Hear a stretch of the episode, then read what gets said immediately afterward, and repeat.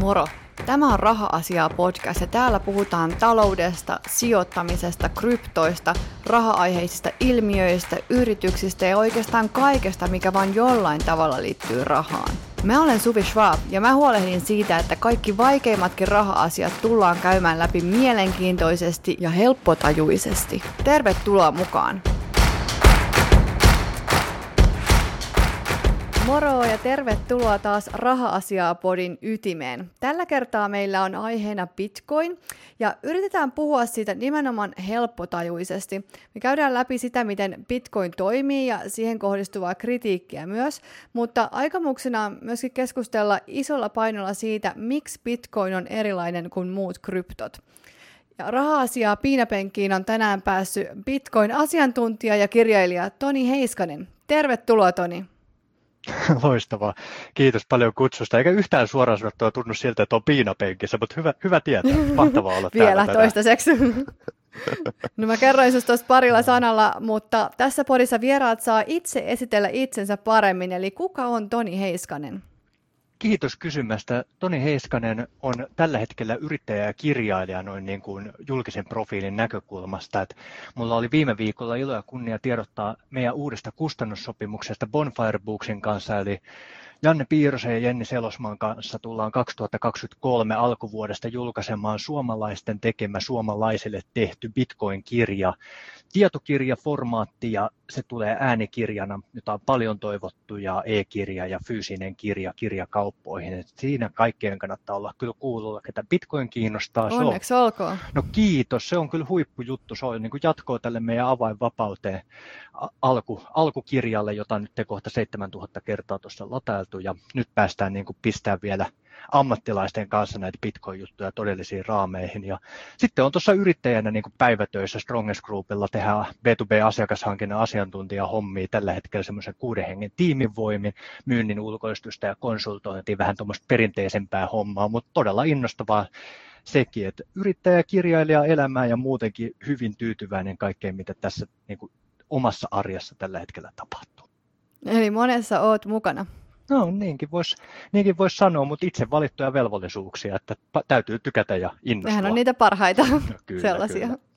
Ennen kuin mä voin kysyä, että miksi Bitcoinista ei voi puhua kuin minä tahansa kryptona, mun täytyy kysyä sulta, että minkä takia Bitcoin on sun mielestä hyvä juttu? No, tämä on ihan loistava, loistava kysymys, koska Bitcoinhan on mun mielestä niin kuin valtavan hyvä juttu, ja jos se miettii niin kuin perinteiseltä näkökulmalta, ihan silleen, että kuka tahansa voisi ymmärtää, niin voisi sanoa, että Bitcoin yhdistää kullan ja käteisen parhaat puolet ainutlaatuisella tavalla. Et täytyy nyt muistaa, että Suomessa niin kuin hyvin uno, usein unohtuu, että maailmassa on miljardeja ihmisiä, joilla ei niin kuin mahdollisuutta esimerkiksi avata pankkitilejä eikä mahdollisuutta säästää mihinkään valuuttaan luotettavasti. Et monelle tulee yllätyksenä esimerkiksi, että Bitcoin on jo maailman kahdeksanneksi suurin 18 suurin valuutta, eli maailmassa on siis yli sata valuuttaa, jotka on bitcoinin pienempiä, epävakaampia, mikä pahinta ne on niin kuin ihmisten päätöksenteon armoilla, että siellä on aina jotain diktaattoreja, presidenttejä tai keskuspankkiireita, jotka on juodimassa sen valuutan toiminnallisuuksien ympärillä. Ja bitcoin taas on sitten tämmöinen kaikille avoin, maailmanlaajuinen, kellon ympäri toimiva hajautettu, eli ilman johtajaa toimiva raha- ja maksujärjestelmä. Käytännössä tarkoittaa sitä, että bitcoinin voi säästää silleen, että sitä ei voi luoda mielivaltaisesti tyhjästä lisää, vaan sillä on ennalta määritetty kokonaisvaranto, sitä voi lähettää rahana kenelle tahansa, milloin tahansa, minne tahansa sentin murtoosiin vastaavalla kuluilla. Käytännössä kyse on tämmöistä disruptoivasta teknologiasta pankki- ja maksuliikenneen suhteen. Tuossa nyt ehkä muutama ydinpointti, että miksi mä oon niin kovin innostunut tästä jutusta, mistä kovin moni ei vielä tiedä varsinaisesti hirveästi mitään. Tuossa tuli tosi monta hyvää pointteja ja palataan noihin lähetyksiin ja teknologiaan vielä vähän myöhemmin. Mutta ilmeisesti sulle Bitcoin on kuitenkin ensisijaisesti raha tai valuutta ennemmin kuin sijoitus. No joo, kato, jos mennään niin saivartelemaan noista terminologiasta, niin sijoitushan on yleensä semmoinen, ö, niin kuin, mihin laitetaan pääomaa ja sitten sen odotetaan toivovan tuottavan jotakin. Ja nyt on hyvä ajatella, että jos sä otat euroja, laitat ne bitcoiniin ja sitten vet katsele niitä kurssikäppyröitä, niin sitähän voisi ajatella sijoituksena, että nyt mä haluan ottaa sieltä enemmän euroja ulos. Ja sitten voisi ajatella, että se on vähän niin kuin spekulatiivista sijoitusta. Ja sitten samaan aikaan, jos miettii niin kuin konkreettiselta näkökulmalta, niin bitcoin itsessään ei tuota mitään. Eli äsken niin kuin vertasi sitä käteiseen ja kultaan, niin käteinen ja kultakaan ei tuota yhtään mitään, ne vaan on. Niin samalla tavalla Bitcoin vaan on, ja mulle se edustaa niin kuin sijoituksen sijaan semmoista maailman luotettavinta säästö, possua. Eli jotain, mihin mä voin laittaa rahat, mä tiedän, että niitä ei nyhjästä tyhjästä lisää ja mä tiedän, että kukaan ei voi ottaa niitä pois, ellei mä itse niistä päätä luopua. Eli se on enemmän niin kuin uusi säästämisen kohde kuin varsinaisesti mikään sijoittamisen kohde. Mutta tämähän on niin kuin suhtautumisasia ja näin mä tätä asiaa ajattelen. Sä oot sanonut joskus ja tuossa äskenkin sivuutit, että Suomessa ei ole ollut tarvetta tutustua bitcoiniin samalla tavalla kuin esimerkiksi kehittyvissä maissa. Ja mä ymmärrän itse tosi hyvin, että mä olin lukioaikana vaihdossa Dominikaanisessa tasavallassa, ja siellä sen aikana, sen vuoden aikana se Dominikaanin peso, niin sehän menetti paljon arvonsa ja kaikki kallistui ja banaanit ja platanot maksoi tuplasti, mitä ne maksoi siinä alkuvuoden aikana. Niin miten, tota, mitä sä oot täällä tarkoittanut ö, muuta kuin tätä asiaa, kun sä oot sanonut näin, että suomalaisilla ei ollut tarvetta, samanlaista tarvetta tutustua bitcoiniin?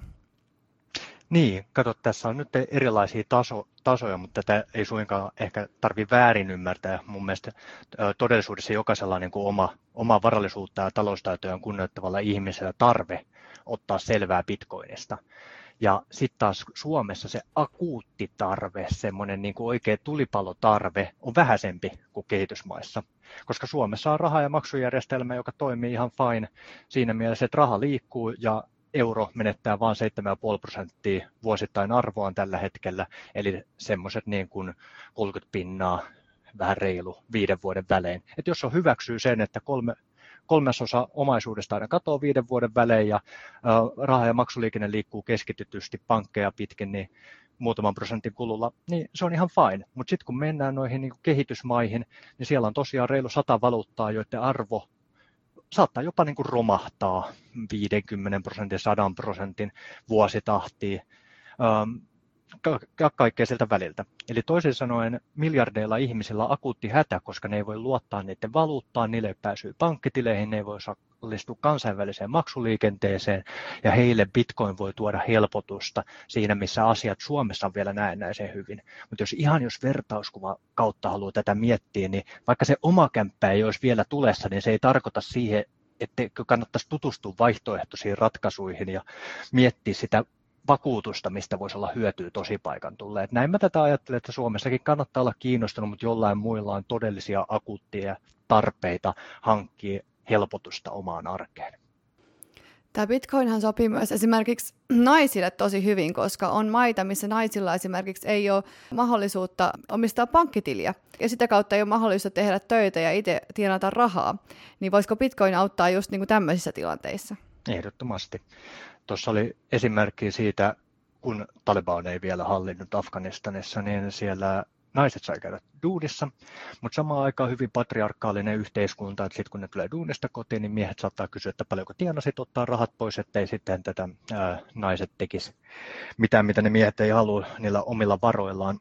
No, Tämä onnistuu tietenkin käteeseen ja kulla ja kaiken muun materiaan suhteen, mutta sitten kun sulla on Bitcoin-osoite, jonka kuka tahansa voi avata milloin tahansa, ja se ei maksa yhtään mitään, niin siihen osoitteeseen voi sitten ottaa ne palkkiot vastaan omasta duunista, ja sun ei tarvitse ikinä kertoa kenellekään, että tämmöistä osoitetta on olemassakaan, että sä pääset siihen itse käsiksi muistamalla salasanan mistä tahansa, milloin tahansa. Ja näin sä voit alkaa kerryttämään itsellesi varallisuutta ilman, että varsinaisesti kukaan tietää, että sulla on sitä, eikä kukaan voi ottaa sitä sulta pois, eli sä siitä tietoisesti päätä luopumaan. Niin siinä mielessä kaikille sorretussa asemassa oleville, niin tämä Bitcoin voi olla keino kerryttää varallisuutta turvallisesti. Okei, kiitos. Nyt mä voin kysyä sulta sitten, että mikä erottaa juuri Bitcoinin muista kryptovaluutoista? No, tämä on aika selkeä juttu, että Bitcoin on ensimmäinen ja ainutlaatuisesti hajautettu tämmöinen kryptojärjestelmä. Että siinä, missä näillä muilla kryptovaluutoilla on tämmöisiä projekteja, niillä on yleensä vahvasti edustava perustaja, tiimejä, markkinointibudjetteja ja yleensä aika teknisesti keskeneräisiä hankkeita, niin näihin verrattuna Bitcoin on hyvin erilainen.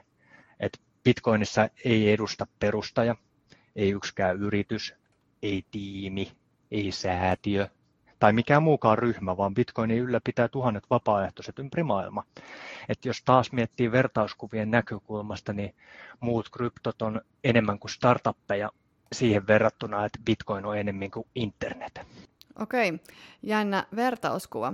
Ja tota, sit jos mietitään esimerkiksi toisiksi ö, suurinta kryptoa, eli Ethereumia, niin mikä näitä kahta erottaisi sitten? Näitä kahta erottaa ihan jo niin kuin fundamentaalisesti se, että mikä sen toiminnan tarkoitus on. Et siinä, missä Bitcoin pyrkii toimimaan kaikille avoimena maailmanlaajuisena aina toimivana raha- ja maksujärjestelmä, niin Ethereum pyrkii toimimaan tämmöisenä kehitysalustana, eli sen päälle voi sitten ohjelmistokehittäjät rakentaa uusia sovelluksia. Ja sitten kun ne rakentaa niitä sovelluksia, niin nehän haluaa tietenkin, että niillä olisi käyttäjiä ja arvoja, että ne olisi toimivia ja luotettavia, mutta varsinaisesti teknisesti tällä hetkellä ongelma on se, että se Ethereum kehitysalusta ei skaalaudu näille sovelluksille, eli toisin sanoen sä saatat joutua maksamaan satoja, ellei jopa tuhansia euroja siitä, että sä saat luvan siirrellä arvoa näissä Ethereum-ekosysteemin sovelluksissa.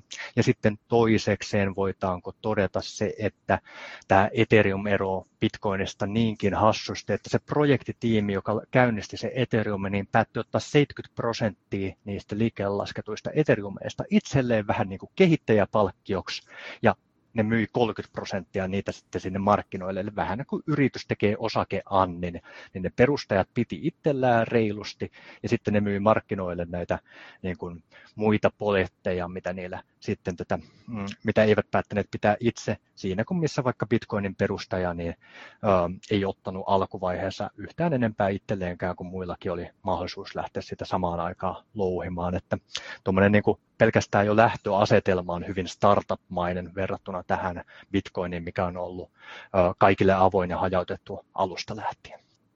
Eli olisi tosi tärkeää, aina kun puhutaan kryptoista, niin erottaa, että niitä on paljon erilaisia ja suurin osa ehkä pitää sisällään just nämä riskit, mistä aina puhutaan, että hirveä volatiliteetti ja huomenna arvo saattaa olla nolla, mutta että siellä on erilaisia kryptoja siinä mm. joukossa. No just näin, jos haluaa sitä niin kuin kryptojuttua miettiä tarkemmin, niin sitten siellä voisi tehdä karkean jaon neljään kategoriaan. Ja ensimmäinen on just tämä niin kuin Bitcoinin kaltaiset raha- ja maksujärjestelmät, jotka pyrkii toimimaan luotettavasti, niin kuin tuossa edellä myös kerrattua, niin hyvin käytännöllisiltä ominaisuuksiltaan maailmanlaajuisena rahavaluuttoina. Ja siellä voisi ajatella, että sinne kategoriaan menisi Bitcoinin lisäksi tämmöisiä kuin Litecoin, joka toimii vähän niin kuin Bitcoinin tämmöisenä testialustana 2011 perustettu, ja sitten on Dogecoin, joka toimii vähän niin kuin tämmöisenä meeminä, että sillä on niin kuin arvoa ollut olisiko 2014 perustettu, ja siitä lähtien sillä on ollut arvoa sen takia, että se on ihmisten mielestä hauska. Ja sitten siellä voisi olla vaikka tämmöinen kuin Monero, joka sitten on Bitcoin ja pykälän verran yksityisempi valuutta, eli se siinä, missä Bitcoinin tilikirjaa joka ikinen siirto jää ikuisiksi ajoiksi tarkasteltavana kenelle tahansa, niin Monerossa ne siirrot on sitten hyvinkin yksityisiä ja vaikeasti jäljitettävissä. Ja nämä on nyt niitä niin kuin raha- ja maksujärjestelmiä, jotka pyrkii niin kuin puhtaasti toimimaan tähän tarkoitukseen. No sitten on toinen kategoria, on sitten tämmöiset vakaavaluutat, stablecoinit, ja näitä sitten niin kuin, tarkoitus ei olekaan se, että niillä niin kuin mietittäisiin, että mikä sen arvo on tulevaisuudessa, vaan tarkoitus olisi se, että niiden arvo olisi tulevaisuudessa aina sama. Ja yleensä ne on pyritty sitomaan sitten siihen Yhdysvaltojen dollariin.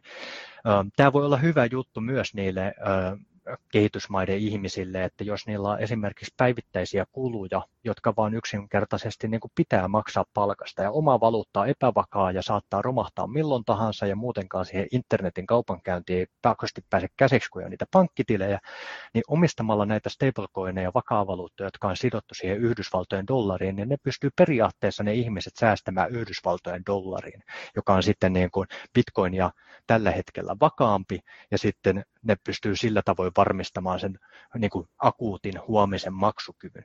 No ongelma on tietenkin se, että miten nämä sitten nämä stablecoinit on niin sanotusti taattuja, että miten varmistetaan se, että ne on vakaita tänään, huomenna, ensi vuonna ja tulevaisuudessa. Se onkin hyvin haasteellinen tempo, mutta sitä ne yrittää tehdä. Eli toinen kategoria on nämä niin kuin vakaa-valuutat, joiden arvo on tarkoitus pysyä aina samana.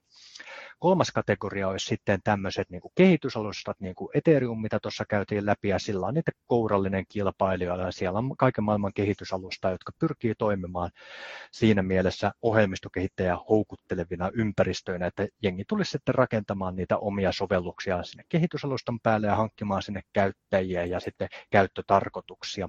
Ja neljäs kategoria on sitten varsinaisesti nämä sovellukset siellä kehitysalustan päällä, eli vaikka siellä Ethereuminkin päälle on rakenneltu tuhansia ja tuhansia sovelluksia, niin niitä sitten voi pitää neljäntenä kategoriana, että vähän ehkä jos ajattelee karkeasti, niin tämä Ethereum on vähän niin kuin se Google Play-kauppa ja ne sitten ne niin kuin neljännen kategorian poletit on vähän niin kuin sovelluksia siellä Play-kaupan sisällä, mutta pitää muistaa, että kaikki nämä on vielä niin kuin hyvin, hyvin varhaisessa vaiheessa tätä kehityshistoriaa ja se, mikä kuulostaa hyvältä idealta ja toteutuksella tällä hetkellä voi olla ensi vuonna täysin unholaa unohdettu idea ja projekti, että siinä mielessä niin kuin Bitcoin kyllä erottuu näistä kaikista muista vallan edukseen, että se on, se on koko ajan ollut ja pysynyt luotettavana ja tehnyt sitä, mihin se on luotu, ja kaikki muu on vähän niin kuin vielä kehitteillä. Eli tiivistettynä meillä on rahajärjestelmiä, meillä on digitaalisia dollareita, sitten Google Play ja sitten vielä nämä poletit. No, no noihan sitä voisi sanoa, ja sitten siellä niin kuin päälle niin vähän niin kuin viides kategoria on sitten nämä uudet NFT, eli tämmöiset yksilöistyt poletit, mutta laskisin ne tässä vaiheessa sinne polettikategoriaan, sinne neljänteen koriin ne myös, mutta karkeasti noin, noin itse tätä ajattelen tällä hetkellä tuota ekosysteemiä, tuota kryptomaailmaa. Okei, mulla onkin itse asiassa tulossa jakso NFTstä, joten siinä jaksossa varmasti keskustellaan tästä lisää. Sitten mennään vaikka tuohon teknologiaan. Mä mietin, että otanko mä tätä puheeksi ollenkaan vai en, että onkohan tätä mahdollista selittää, tai miten Bitcoin toimii mahdollisimman yksinkertaisesti ja helppotajuisesti. No siinäpä vasta kysymys, mutta sanotaanko mm-hmm. näin, että jos siellä on vähänkään niin kuin vanhempaa kuulijakuntaa, siis siinä mielessä, että joskus ladannut tämmöisiä niin sanottuja torrentteja, eli aikanaan ennen Netflixiä ja Spotifyta, niin sitten musiikki yleensä, jos ei sitä halunnut RLtä vuokrata tai CD-nä ostaa, niin se piti vähän niin kuin laittomasti ladata verkosta, tai ainakin semmoinen mahdollisuus oli olemassa, että oli tämmöisiä LimeWireja ja BitTorrentteja, erilaisia alustoja, ja nehän toimi niin, että ne käyttäjät, kenellä on se alkuperäinen tiedosto, niin ne jakaa sen vähän niin kuin sinne pilvipalveluun. Ja nyt tässä tapauksessa niin ja sitten muut käyttäjät niin kuin jakaa sitä edelleen ja jokainen voi ladata sen sieltä sitten itselleen. Se on niin kuin käyttäjänsä ylläpitämä ympäristö.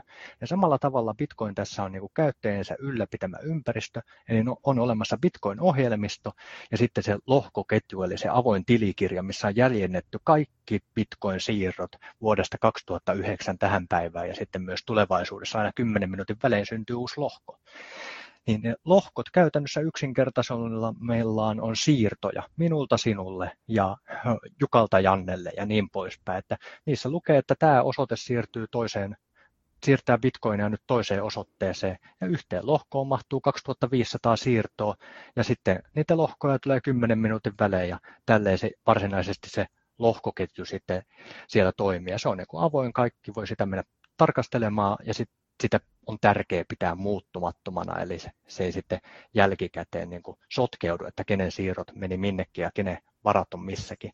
Tärkeää tässä on nyt ymmärtää, että ne kaikki käyttäjät jotka haluavat, voivat ladata tämän lohkoketjun ja ylläpitää sitä muiden käyttäjien kanssa. Tämmöistä toimintaa kutsutaan niin kuin solmuiksi, eli nodeiksi. He ovat ladannut tämän lohkoketjun ja ylläpitävät sitä keskenään. Keskenään sitä samaa versiota siitä tilikirjasta, joten he varmistavat, että me, meillä kaikilla on niin kuin, ö, yhteinen kuva siitä, että mikä on Bitcoinin tilanne.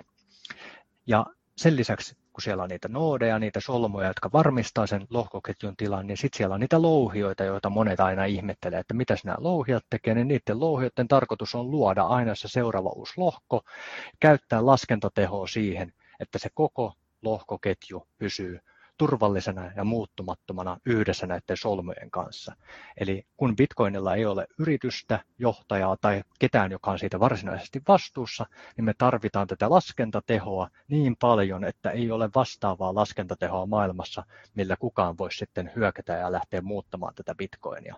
Eli louhijat toimi, turvaa omalla laskentatehollaan bitcoinin muuttumattomuuden ja tienaavat siinä samalla vähän bitcoinia palkkioksi ja lisäävät 10 minuutin välein uuden lohkon lohkoketjuun ja solmut sitten tarkastelevat keskenään, että tämä koko lohkoketjuhistoria on yhdenmukainen ja kaikki tekijät noudattavat sääntöjä, ne on vähän niin kuin niiden louhioiden valvojia. Ja sitten siellä on käyttäjiä ja ohjelmistokehittäjiä ja kaikki on vapaaehtoisia, kuka tahansa voi osallistua, jos haluaa ja kuka tahansa voi lopettaa osallistumasta, jos haluaa ja kenelläkään ei ole mitään erityisasemia missään. Niin tässähän monologissa ehkä tämä tuli niin kuin aika laveasti selitetty, mutta toivottavasti ainakin yhden nurkan sai joku kuulija sieltä kiinni ja vähän ymmärrystä kehitettyä. Varmasti. Katsotaan ymmärsikö mä oikein. Eli periaatteessa yhdessä lohkossa on aika paljon näitä tilisiirtoja tavallaan. Ja niitä, aina kun se lohko tulee täyteen, niin luodaan uusi lohko, jossa on sitten lisää näitä tilisiirtoja. Ja sitten tällä hetkellä näitä lohkoja on varmaan aika paljon, jos siellä on kaikki maailman historian bitcoin-tilisiirrot on siellä lohkoissa, niitä on varmaan aika paljon tällä hetkellä, niin mä mietin vaan sitä, että ää, eikö niillä ole ikinä tila lopu, vai kuinka paljon niitä lohkoja voi sitten oikein olla? Just näin, eli niitä lohkoja syntyy noin 10 minuutin välein joka tapauksessa, koko ajan, oli siirtoja tai ei. Et se on niin se mekanismi, että nämä louhijat vähän niin kuin sillä laskentatehotyöllä niin löytävät aina sieltä uuden lohkon ja synnyttävät sen ja sitten sinne mahtuu se noin 2500 transaktiota ja sitten tämä niin kuin, mitä kysyit siitä, että miten se määrä sitten, niin se homman nimi onkin se, että näiden lohkojen niin kuin tämmöinen muistia vaativa koko on aika pieni. Eli vaikka siellä on nyt siellä 13 vuoden historia tallennettu, niin se ei ihan hirveästi tilaa vie sieltä kovalevyltä, että vaikka sen asentaa. Että se on loppupeleissä kuitenkin niin kuin ihan vaan semmoinen tilikirjatiedosto, että mitä on tapahtunut milloinkin, mistä on siirto mennyt minnekin. Että kyllähän niitä siirtoja on määrällisesti siellä paljon, mutta samalla tavalla kuin voisi ajatella jotain Exceliä, että voihan siinä olla paljon tapahtumia, mutta ei se loppupeleissä hirveästi enempää tilaavia, vaikka sulla olisi kuinka niitä Exceleitä sitten olemassa. Ehkä vähän teknisesti kehno vertauskuva ja joku siellä minut haluaa tuostakin tuomita, mutta pääpointtina on ei, se, ei, että... nyt puhutaan yksinkertaisella termeillä. Just näin, pyritään vähän vetää mutkia suoriksi, niin pääpointti on se, että siellä niin kuin, se lohkoketjun ylläpitäminen on teknisesti niin kuin hyvin kevyttä sen käyttäjän näkökulmasta ja sen takia kuka tahansa periaatteessa voi osallistua ja mitä enemmän on osallistujia ylläpitämässä sitä lohkoketjua, niin sitä hajautetumpi, turvallisempi se käytännössä on. Tuossa oli hyvä pointti, kun sanoit, että niitä transaktioita pyritään ottaa siihen yhteen lohkoon niin kuin mahdollisimman paljon, mutta käytännössä se menee niin, että siihen yhteen lohkoon ei juurikaan 2500 transaktiota enempää mahdu. Eli toisin sanoen ne, jotka haluaa varmistaa olevansa seuraavassa lohkossa sen oman siirtonsa kanssa, niin heidän täytyy asettaa jonkunlainen siirtokulu. Periaatteessa Bitcoinia voi siirtää ilman siirtokulujakin, mutta jos haluat varmistaa, että siellä on nyt vaikka sanotaan 3000 siirtoa tulossa, niin sun pitää maksaa top 2500 verran, eli vaikka sanotaan 10 senttiä tai yksi, yhden dollari edestä tai muuten, sun pitää varmistaa sillä sun transaktiokuluilla, että sä oot siinä seuraavassa lohkossa, jos sä haluat, että se on sitten siinä 10 minuutin päästä se sun siirto perille. Sitten jos sulla ei ole niin mikään kiire minnekään, niin voit asettaa vaikka sentin murto-osan koko sen siirtokulun ja odotella, että sitten jossain vaiheessa siellä ketjussa on vähän vähemmän ruuhkaa ja se sun siirto saadaan siihen seuraavaan lohkoon sisään.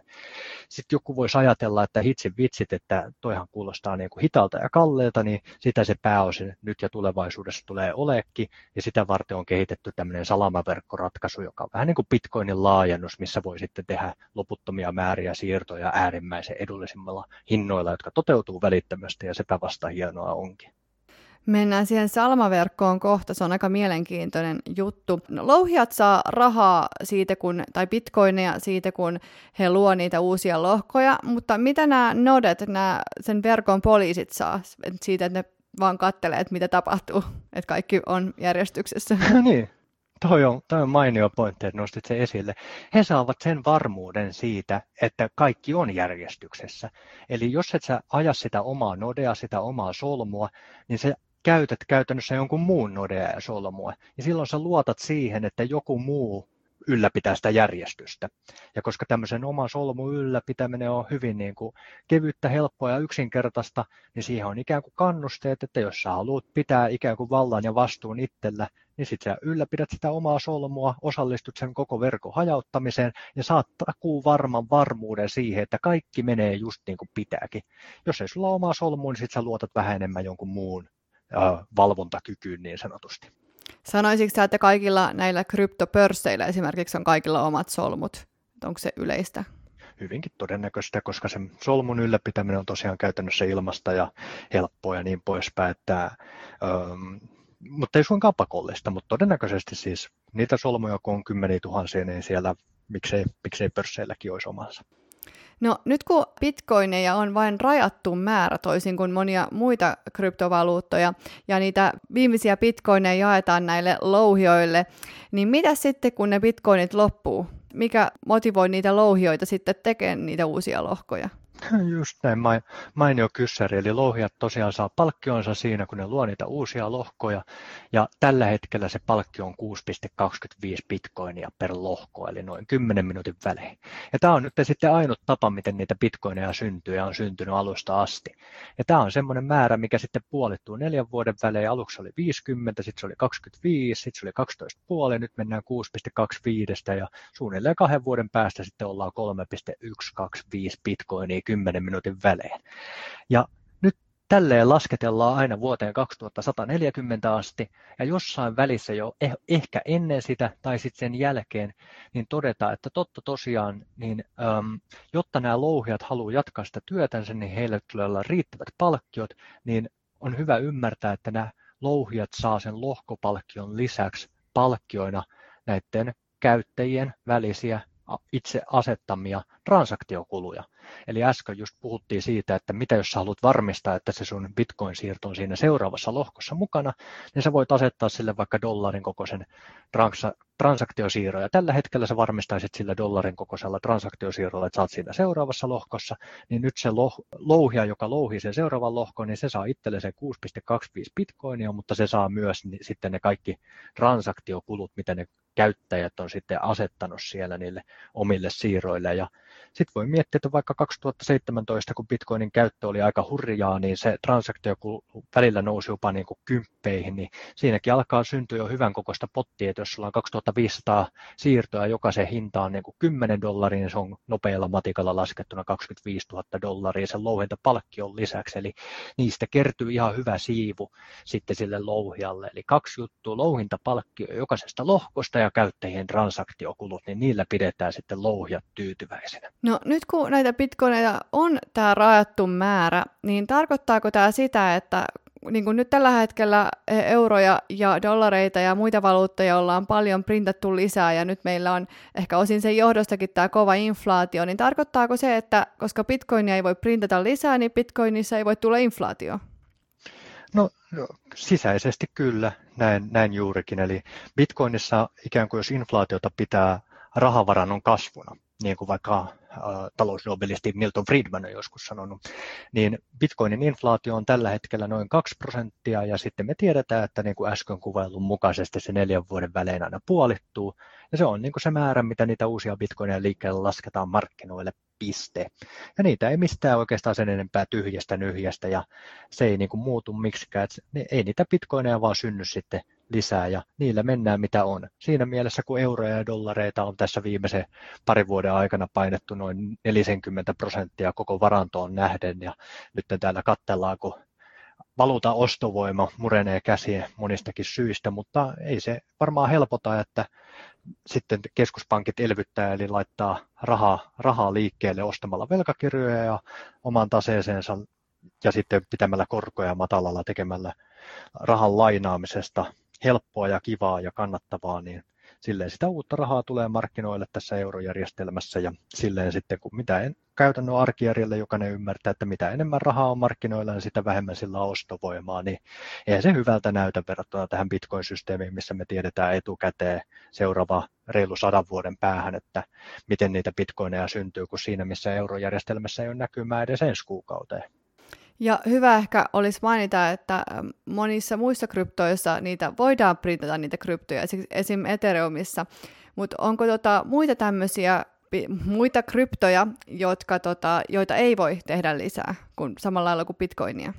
Kyllä, niiden säännöissä saattaa lukea, että niitä ei voida tehdä lisää, että se ei ole mitenkään niin kuin ainoastaan bitcoinin sidottu ominaisuus. Voi olla semmoisia, periaatteessa sulla voi olla joku kryptovaluutta, jota on tasan yksi, ja sitten jengi jakaa sitä ykköstä erilaisiin murtoon. Se, että varsinaisesti se ei ole mikään niin kuin tajunnan rajoittava ominaisuus, että niitä olisi tietty kokonaisvaranto, mutta bitcoinin suhteen on hyvä ymmärtää, että se on äärimmäisen oleellista. Että vähän niin kuin kultaa ei voi nyhjästä tyhjästä lisää, ainakaan nykyisin tieteellisin keinoin, niin se on myös tärkeää, että bitcoinia ei voi nyhjästä tyhjästä lisää, niin siinä mielessä se taas ottaa niitä kullan hyviä ominaisuuksia, mutta nyt vaikka lyhyesti kultaankin verrattuna siinä, missä kultaa voi löytyä vähän sieltä ja sun täältä ja sitä ei tiedetä, että paljonko sitä on liikkeellä, niin bitcoinin suhteen me tiedetään aina tarkalleen, paljonko sitä tällä hetkellä on liikkeellä ja paljonko sitä tulee ikinä olemaan. Nyt voidaan mennä sitten tähän salamaverkkoon, mitä sä mainitsitkin. Eli tällä hetkellä tilanne on se, että kun mä haluan ostaa jostain vaikka kahvin, niin mä ensin joudun lähettää mun kryptolompakosta rahaa ja se maksaa tosi paljon, ne kulut on aika korkeat ja sitten vielä sen lisäksi ne saattaa kestää tosi kauan, ellei mä nyt halua sitä sinne seuraavaan lohkoon, eli seuraavaan 10 minuuttiin, mistä mun pitää maksaa taas ekstra, että se tulee sen 10 minuutin päästä. Bitcoinia on tästä kritisoitukin tosi paljon, että on niin hidas ja transaktiokulut on niin kalliit. Mutta nyt sitten ilmeisesti tähän on ratkaisu olemassa.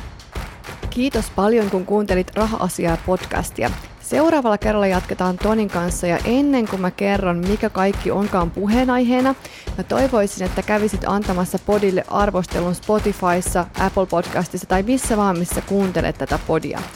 Arvostelut on algoritmien takia erityisen tärkeitä juurikin uusille podeille. Mä olisin myös erittäin kiitollinen, jos sä jakaisit tätä podia somessa niin, että tästä olisi hyötyä mahdollisimman monelle. Ensi viikolla puhutaan muun muassa siitä, miksi salamaverkko on Bitcoinille täysin käänteen tekevä, mitä riskejä Bitcoinissa on, sekä Toni kommentoi myös Bitcoinin ikuisuuskysymystä, eli ympäristöystävällisyyttä. Kiitos ja kuullaan taas ensi viikolla.